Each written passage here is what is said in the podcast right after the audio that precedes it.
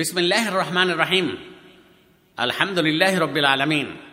আল্লাহ আলা মুহাম্মদ ও আলা আলী মুহাম্মদ।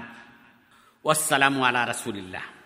সম্মানিত ভাইরা আমার, সম্মানিতা বোনেরা আমার, আপনাদের সামনে যে বিষয়কে লক্ষ্য করে কথা বলার ইচ্ছা করেছি, সে বিষয়টি হল সরস টাটকা খেজুরের দ্বারা রোজা ইফতার করা উত্তম বিষয়টি আবার বলি। সরস, টাটকা, খেজুর দ্বারা রোজা ইফতার করা উত্তম। আন আনাসিবনে মালিক রদি আল্লাহ আনহু ইয়াকুল, কান রাসুল্লাহ সাল্লাহ আলিহি ওয়াসাল্লাম ইউফতিরো আলা রোতাবাত কাবলা আন ইউসল্লি ফাইল লাম তাকুন রোতাবাত ফালা তামারাত ফাইল লাম তাকুন হাসা হাসা ওয়াতি মিম্মা।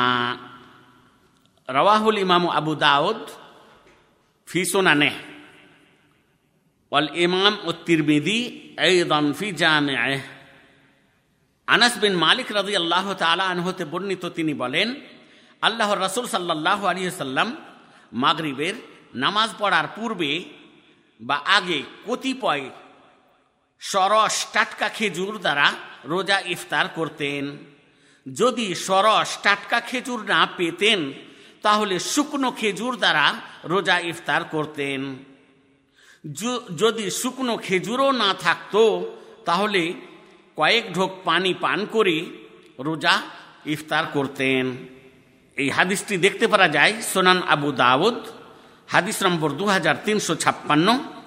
এবং জামে তিরমিজি, হাদিস নম্বর ছশো ছিয়ানব্বই। তবে হাদিসের শব্দগুলি সোনান আবু দাউদ থেকে নেওয়া হয়েছে। এমাম তিরমিজি রহমাতুল্লাহ আলাই হাদিসটিকে হাসান গরিব এক পন্থায় বর্ণিত বলেছেন। আর শেখ আলবানী রহমতুল্লাহ আলাই হাদিসটিকে হাসান শাহি সঠিক বলেছেন। এই হাদিস হতে শিক্ষণীয় বিষয়গুলি আপনাদের সামনে তুলে ধরার ইচ্ছা করেছি। তবে সমস্ত বিষয় তুলে ধরার সময় নেই, কয়েকটি বিষয় আপনাদের সামনে তুলে ধরব। এক নম্বর বিষয় হল, মাগরিবের নামাজ পড়ার পূর্বে বা আগে কতিপয় সরস, টাটকা খেজুর দ্বারা রোজা ইফতার করা উত্তম। যদি সরস, টাটকা খেজুর না থাকে, তাহলে শুকনো খেজুর দ্বারা রোজা ইফতার করা উত্তম। যদি শুকনো খেজুরও না থাকে, তাহলে কয়েক ঢোক পানি পান করে রোজা ইফতার করা ভালো।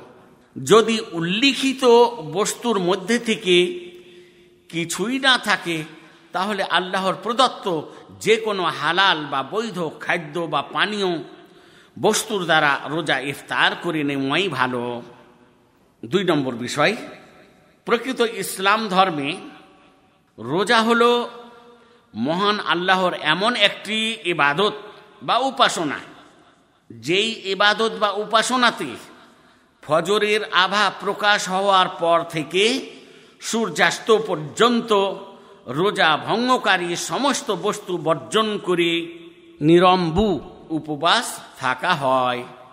তাহলে, সম্মানিত ভাইয়েরা আমার, সম্মানিতা বোনেরা আমার, আমরা খেজুর রাখার চেষ্টা করব বাড়িতে। খেজুরের দ্বারা রোজা ইফতার করার আমরা চেষ্টা করব কেন যে এই খেজুর অত্যন্ত উপকারী ফল।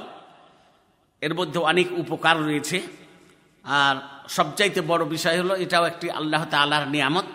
সুতরাং আমরা আল্লাহর এবাদত শেষ করব খেজুর খাওয়ার মাধ্যমে, যদি সম্ভব হয়।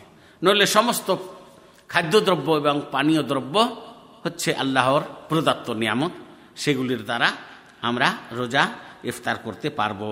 আল্লাহ তবারাকুয়া তালা যেন আমাদেরকে সঠিক পন্থায় রোজা রাখার এবং রোজা ইফতার করার তৌফিক দান করেন। আসসালামু আলাইকুম রহমতুল্লাহি ওবরাকাত